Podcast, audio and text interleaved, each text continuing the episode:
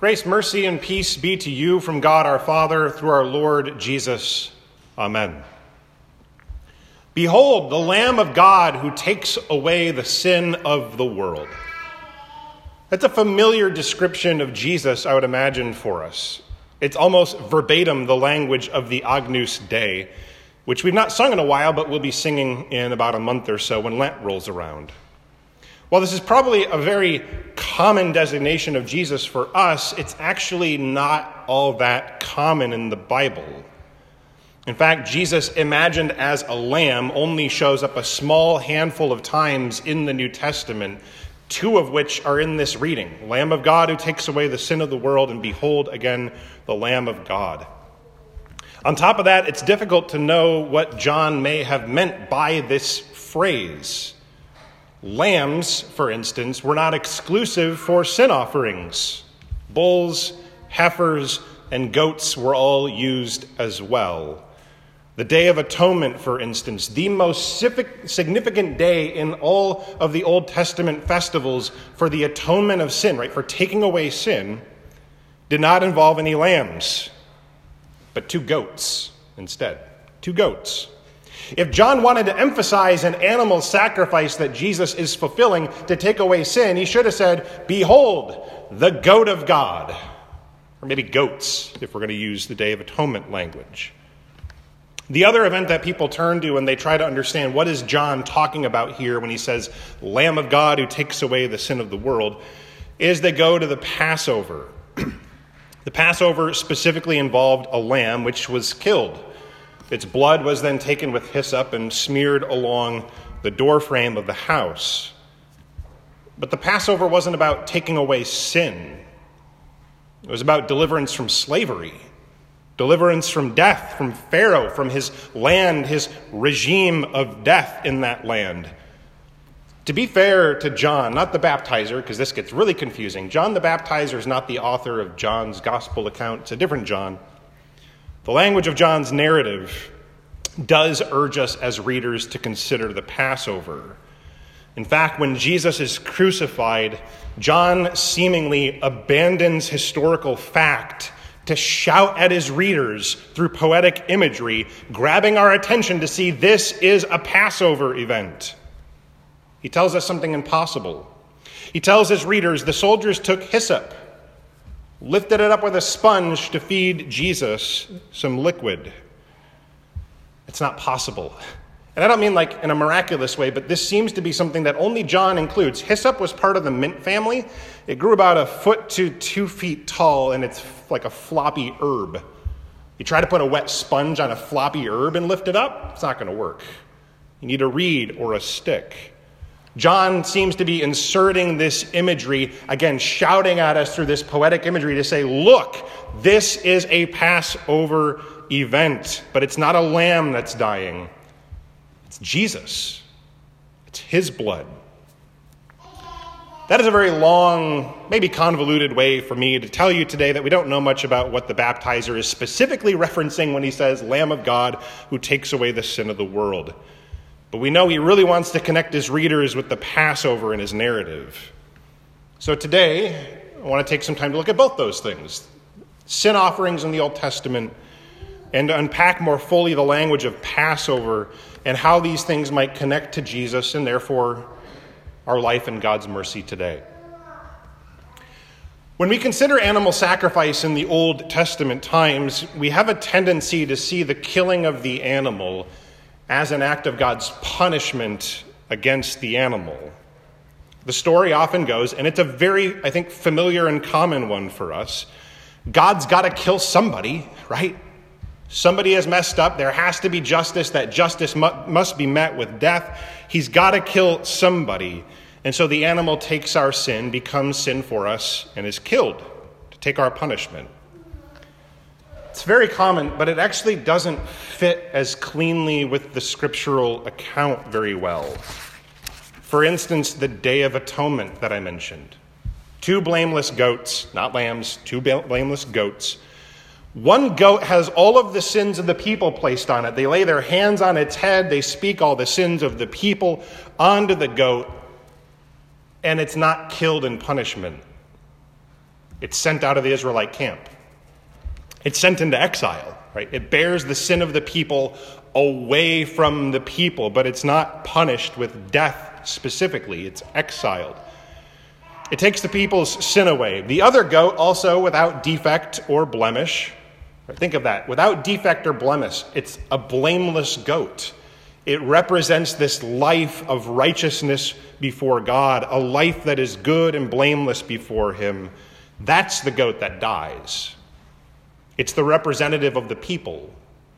It's the goat that the people all say, we want this blameless life to go before God on our behalf and represent all of us before Yahweh.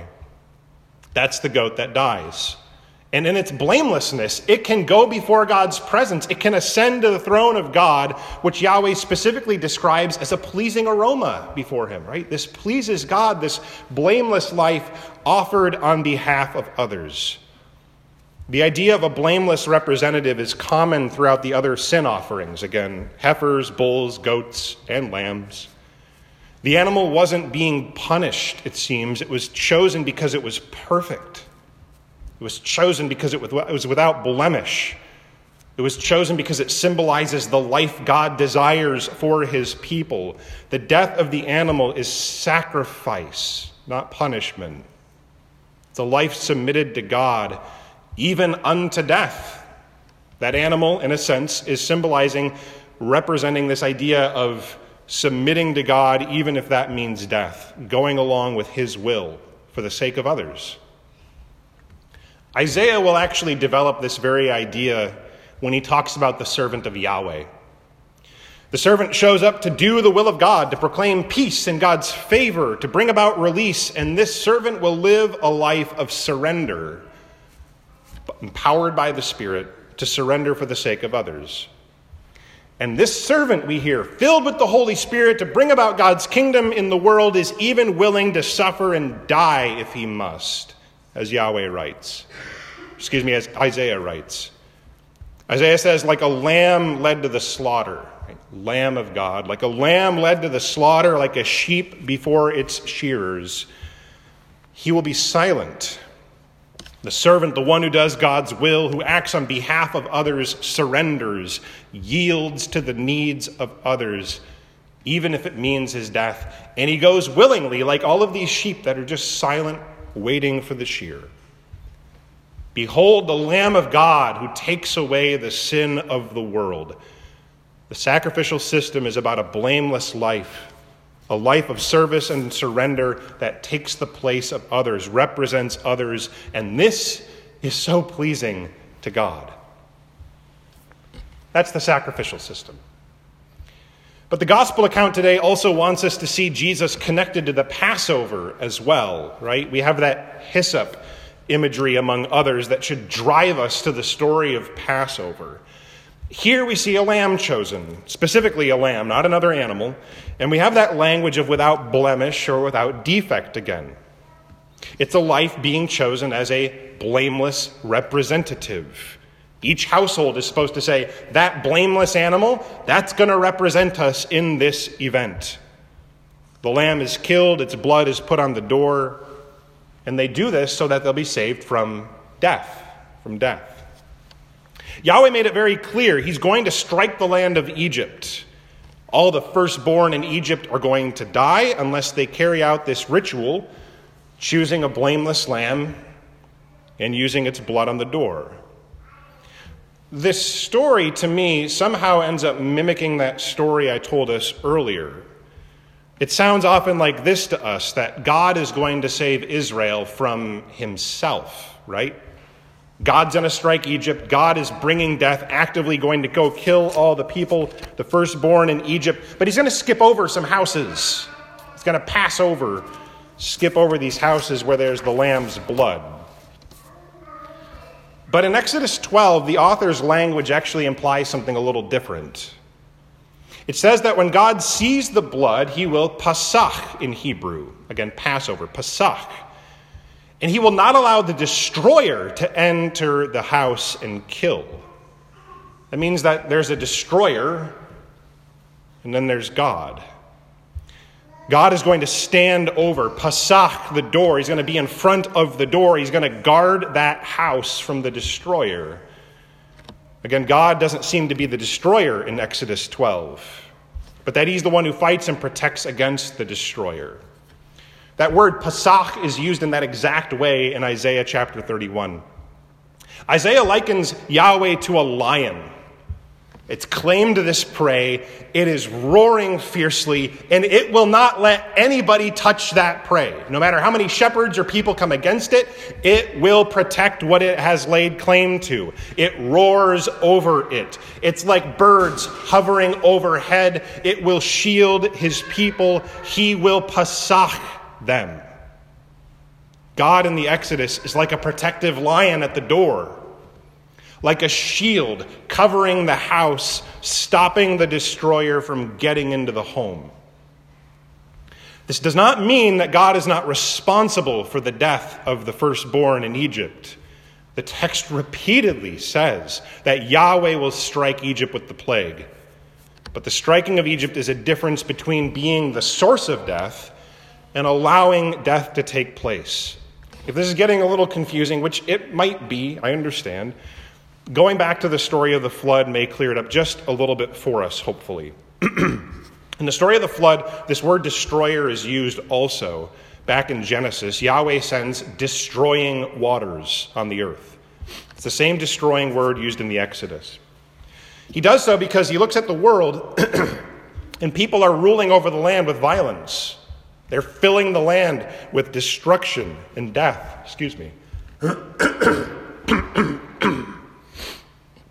And in a sense, what God does in the flood is he takes his creative and protective hand away from the creation. He grieves, right? This isn't the way it is. It's all messed up, it's unraveling, it's decreating. And so he says, Fine, I'll let you have what it is you want. I will take my creative hand away. What happens when God steps away from the helm of the creation? It goes back to the way it was in Genesis 1 1 a watery deep Right? That's what the flood was. When God removes his creative and life giving hand, the creation unravels. It goes back to its darkness. It goes back to, in a sense, death, which is the absence of life. In the flood, he removes his protective hand because humanity keeps fomenting sin and death in the world. And he gives them the results of what they keep clamoring for decreation. The same effects of sin and death are seen in Egypt as Egypt perpetuates sin and death. Pharaoh exemplifies this. He exemplifies this unyielding attitude. He is demanding and destructive towards others. What he speaks and what he does, it decreates life, it decreates even the land. He brings death to the land. Pharaoh is the prime example here of the opposite of sacrificial living the opposite of a blameless life.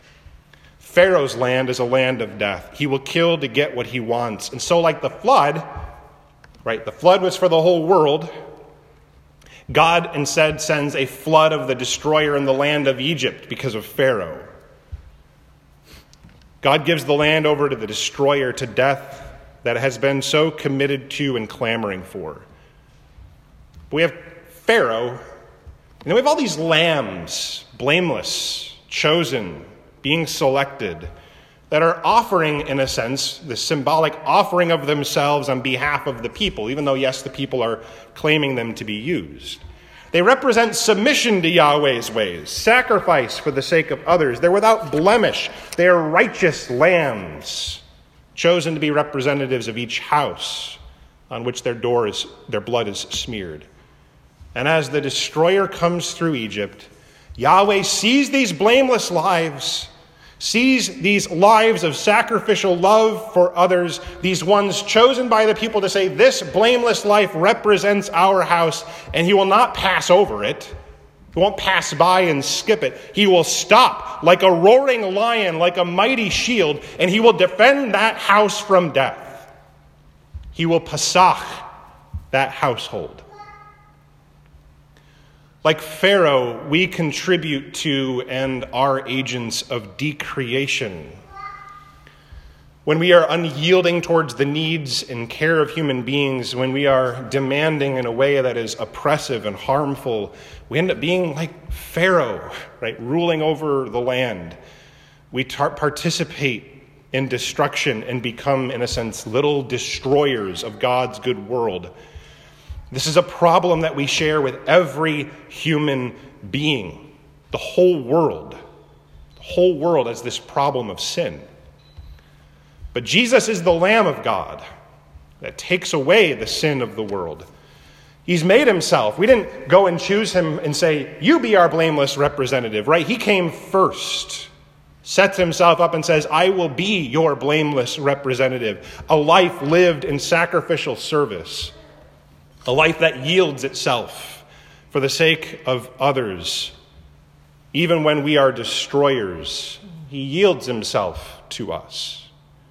He's not saving us from an angry God, but saving us from sin and death, saving us from the destroyer that is at work in the world.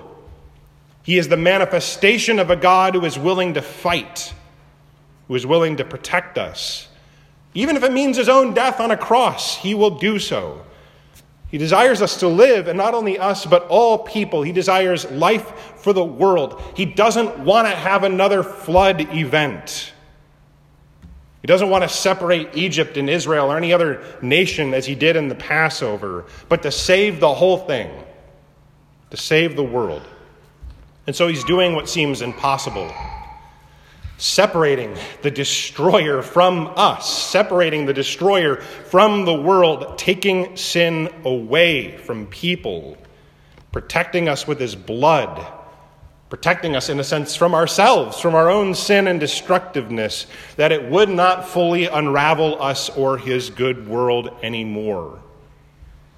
Behold, the Lamb of God who takes away the sin of the world. At this news, Andrew rejoiced and went searching for his brother Simon Peter. At this, we too rejoice. In him, the God of mercy and compassion is revealed. In him, we rejoice and trust that we have deliverance, the promise of life.